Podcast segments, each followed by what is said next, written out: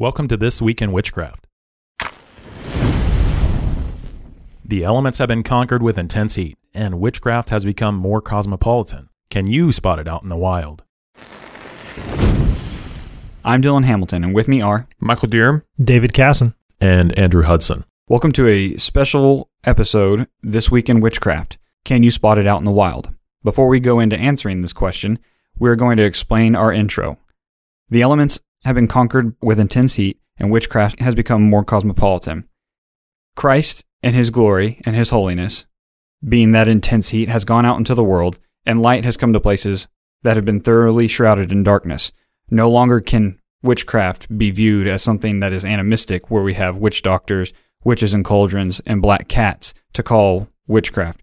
We now have a more crafty view, a word crafty view, a witch witchcrafty view of how magic is presented in this world, and it's usually used through words and lies and deceit and deception.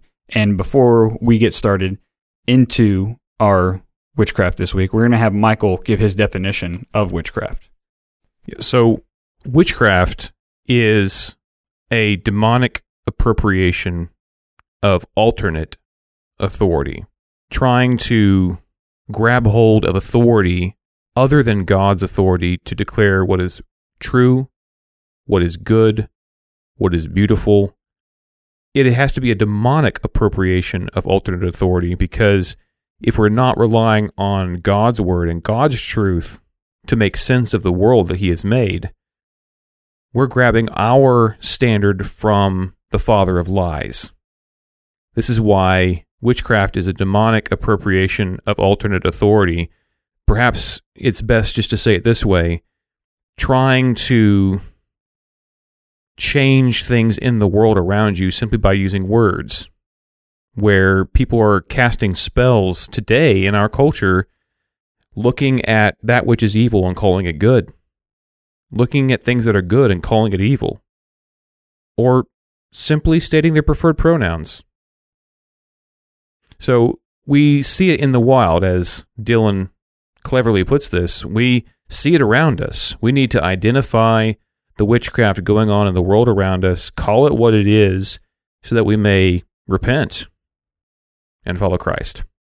And I think, Andrew, you've got a good example for us this week. I sure do. In fact, I have something about practical magic. And by that, we're talking about putting magic into practice.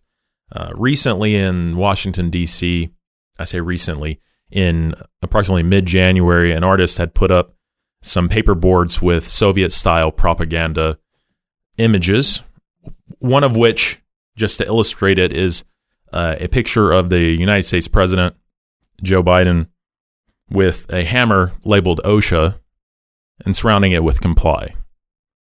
Well, that's that's that's a dangerous bit of propaganda to dispel the lies.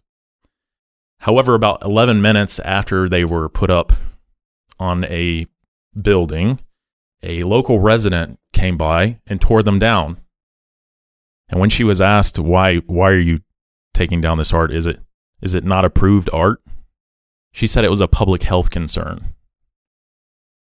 For public health. So she has taken the viewpoint or the word of public health, turned it into, well, this is concerning, so therefore I'm going to protect and do my part through the use of this practice of tearing down something that would oppose public health. Um, that's kind of like the basis of occultic ideas of bringing your will into reality through the use of whatever device possible. And that's a good that's a good example because by calling it a health concern, this affords her the moral currency Imperative. imperative she must to save others. She must tear down these pieces of art. So what is she up to? She's using a word health that really is overused in our in our day, but it's one of those uh, one of those words that has been enchanted with so many new nuances of of meaning that it no longer means health like you would find in a dictionary a generation or two ago.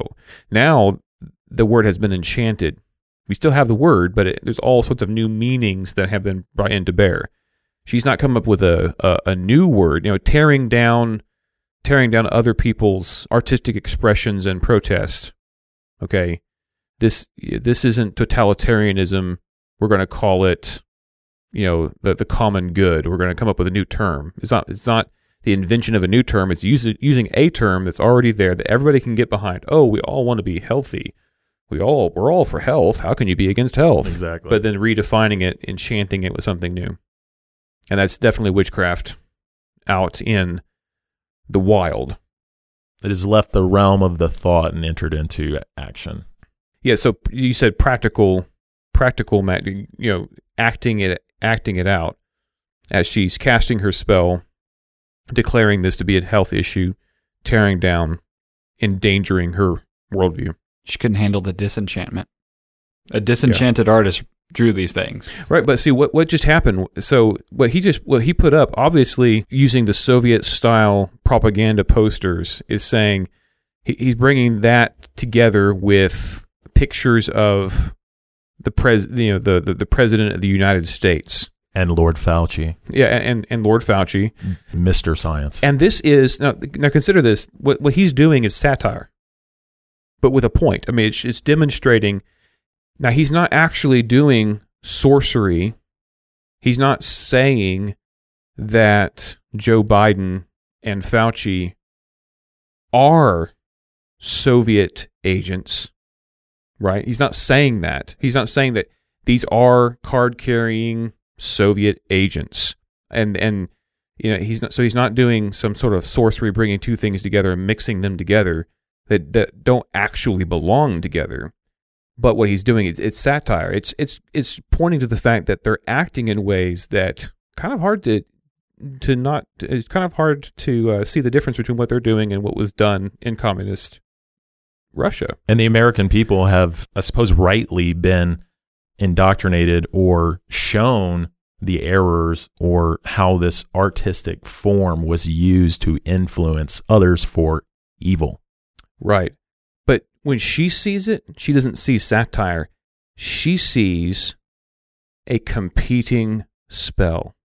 Exactly. To, to her, it's a desecration. Right. So here is here is here is a here is an anti-power move coming from a warlock. I must respond and cast my spell and undo what was done. She she can't she can't see satire. Right? You know, she's in a battle.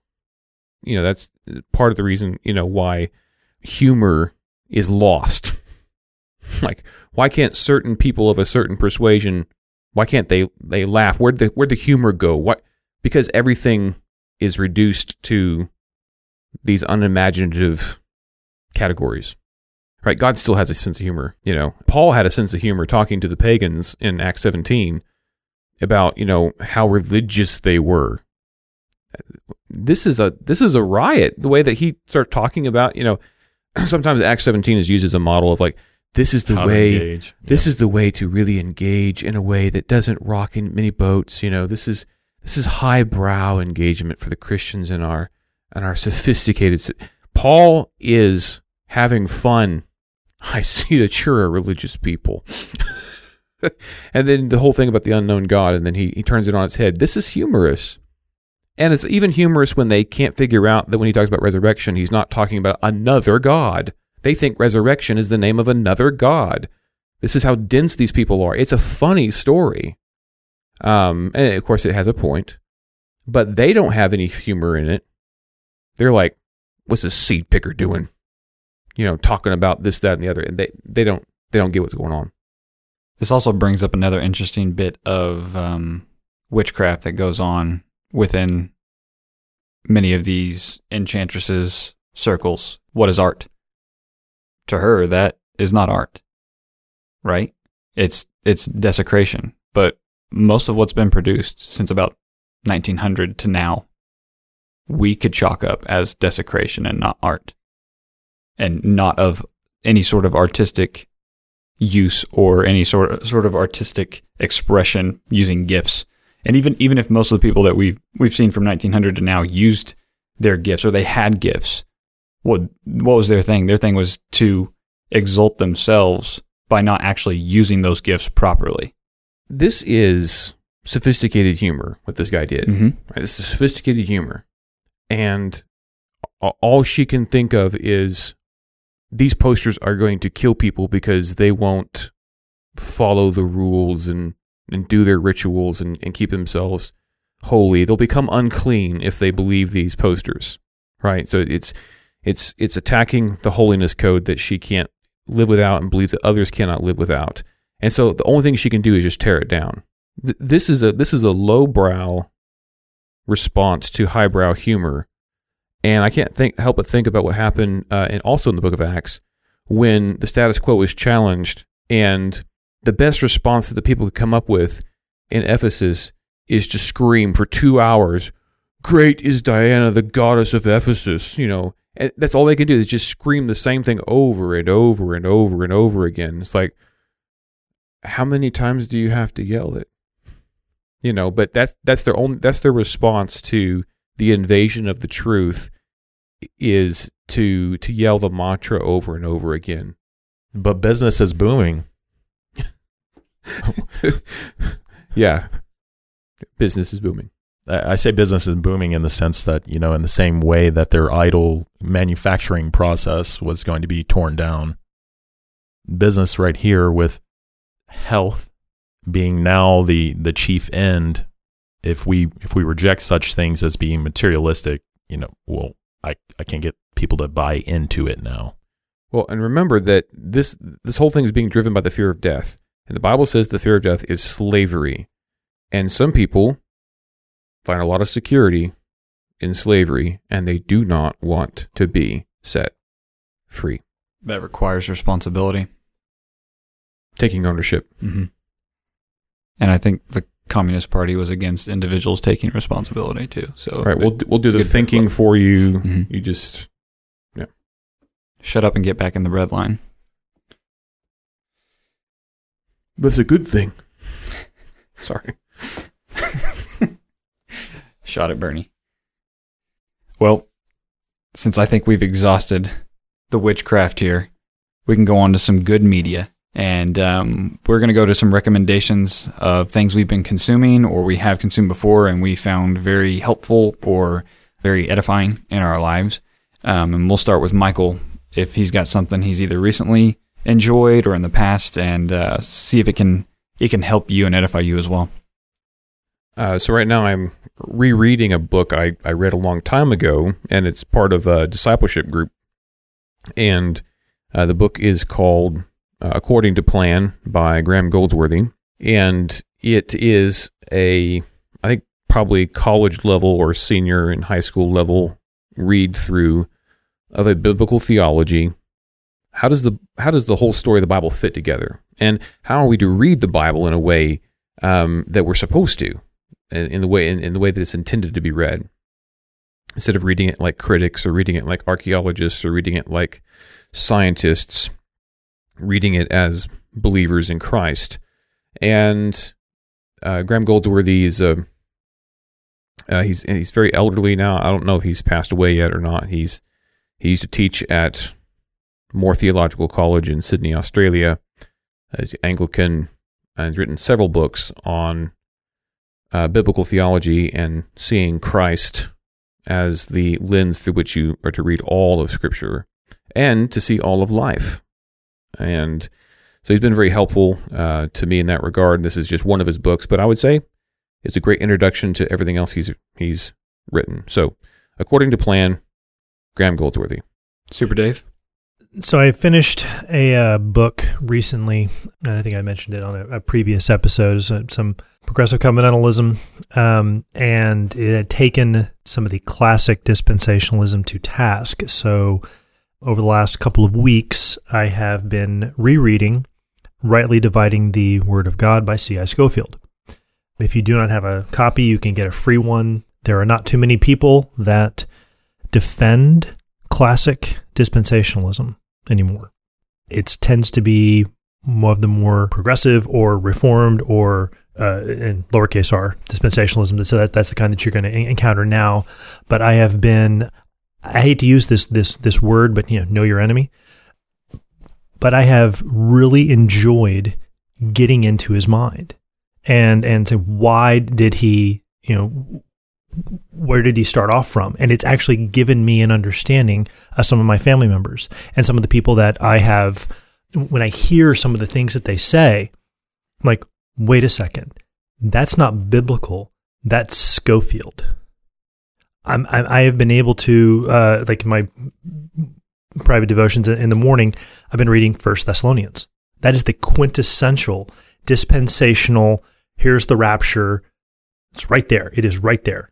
And and that's when there's a First Thessalonians four. It's like, you know, it, it, First Thessalonians four even the the, the, the main point of all of Thessalonians. It's about encouragement and and Paul wanting to give them. He was he was afraid that their faith was going to be in jeopardy because he was suffering the very things he told them he was going to be suffering.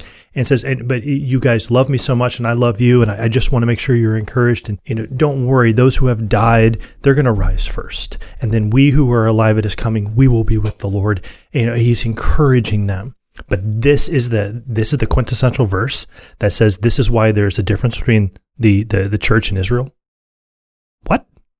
And, and and so I've been able to where are they getting these terms? And just chapter one, uh, where he talks about Jew, Gentile, and the Church of God, and he he wonderfully goes through the church and says how there's no distinction between the Jew and the Gentile in the church and in Christ. He has this nice command of that. I'm like, good.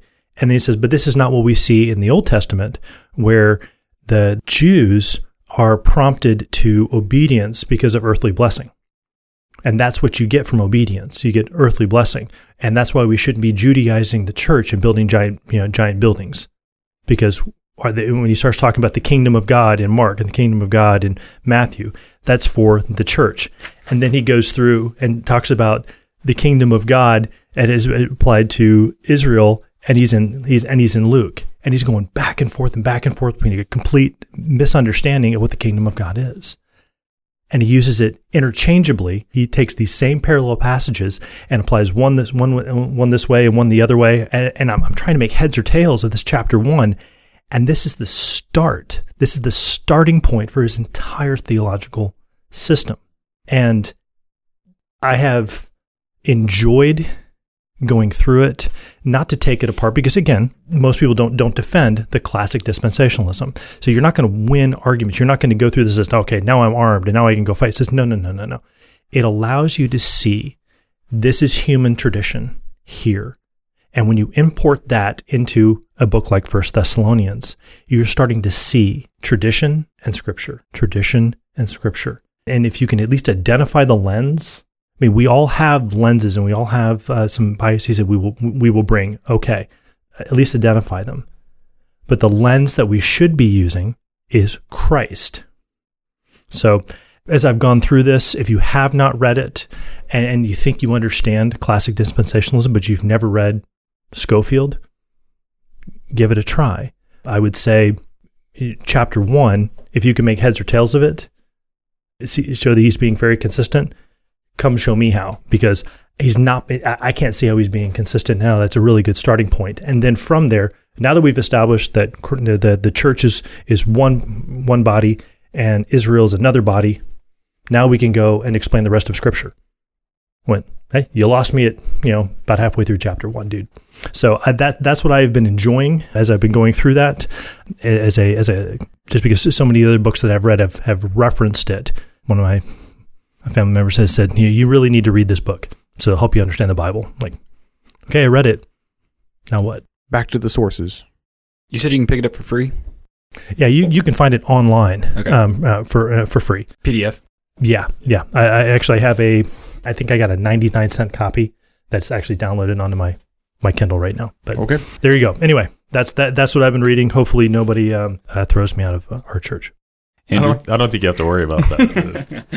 I am also very curious how he, he can go from one point to the other and wait, wait a second, you lost me. Anyway, so I have r- recently begun reading Animal Farm by uh, George, George Orwell. Orwell. Sorry, I I did I was not exposed to George Orwell's work, and when most people are in the United States, and and that by that I mean public education system, whether it be you know high school or uh, it's it's really below a collegiate level, but but apparently it didn't show up in the curriculum that I I I had whenever I was going through school in Tennessee.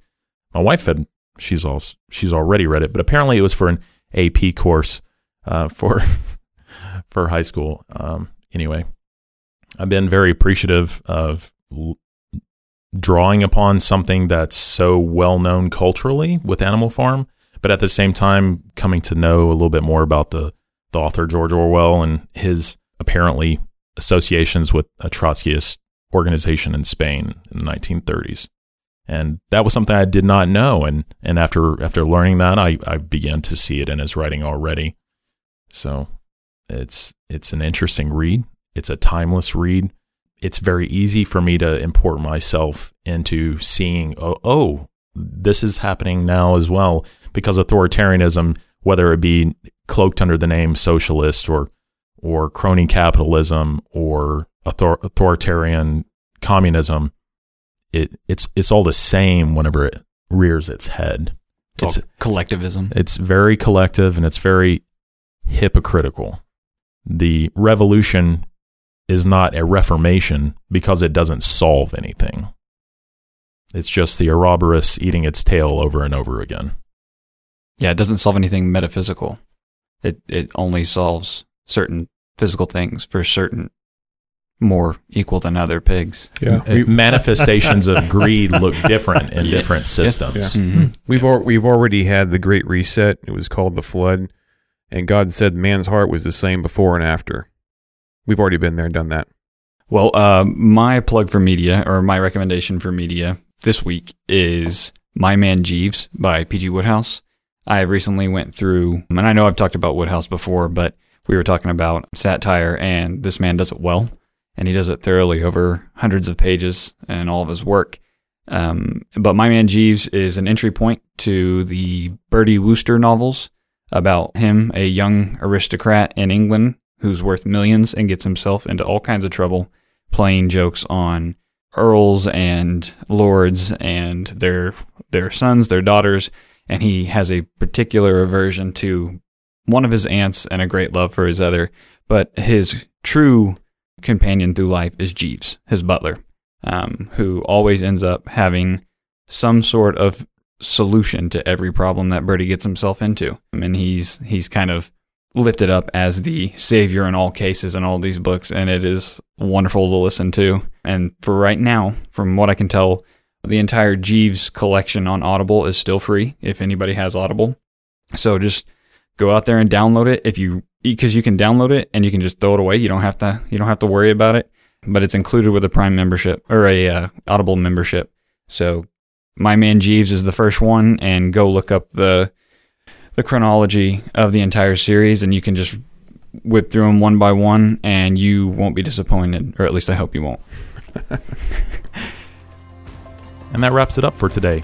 We are always very thankful for our listeners tuning in every week and for supporting us by rating, reviewing, and sharing the show. And we hope you can join us again for another week of uncovering and rebuking witchcraft in the modern world.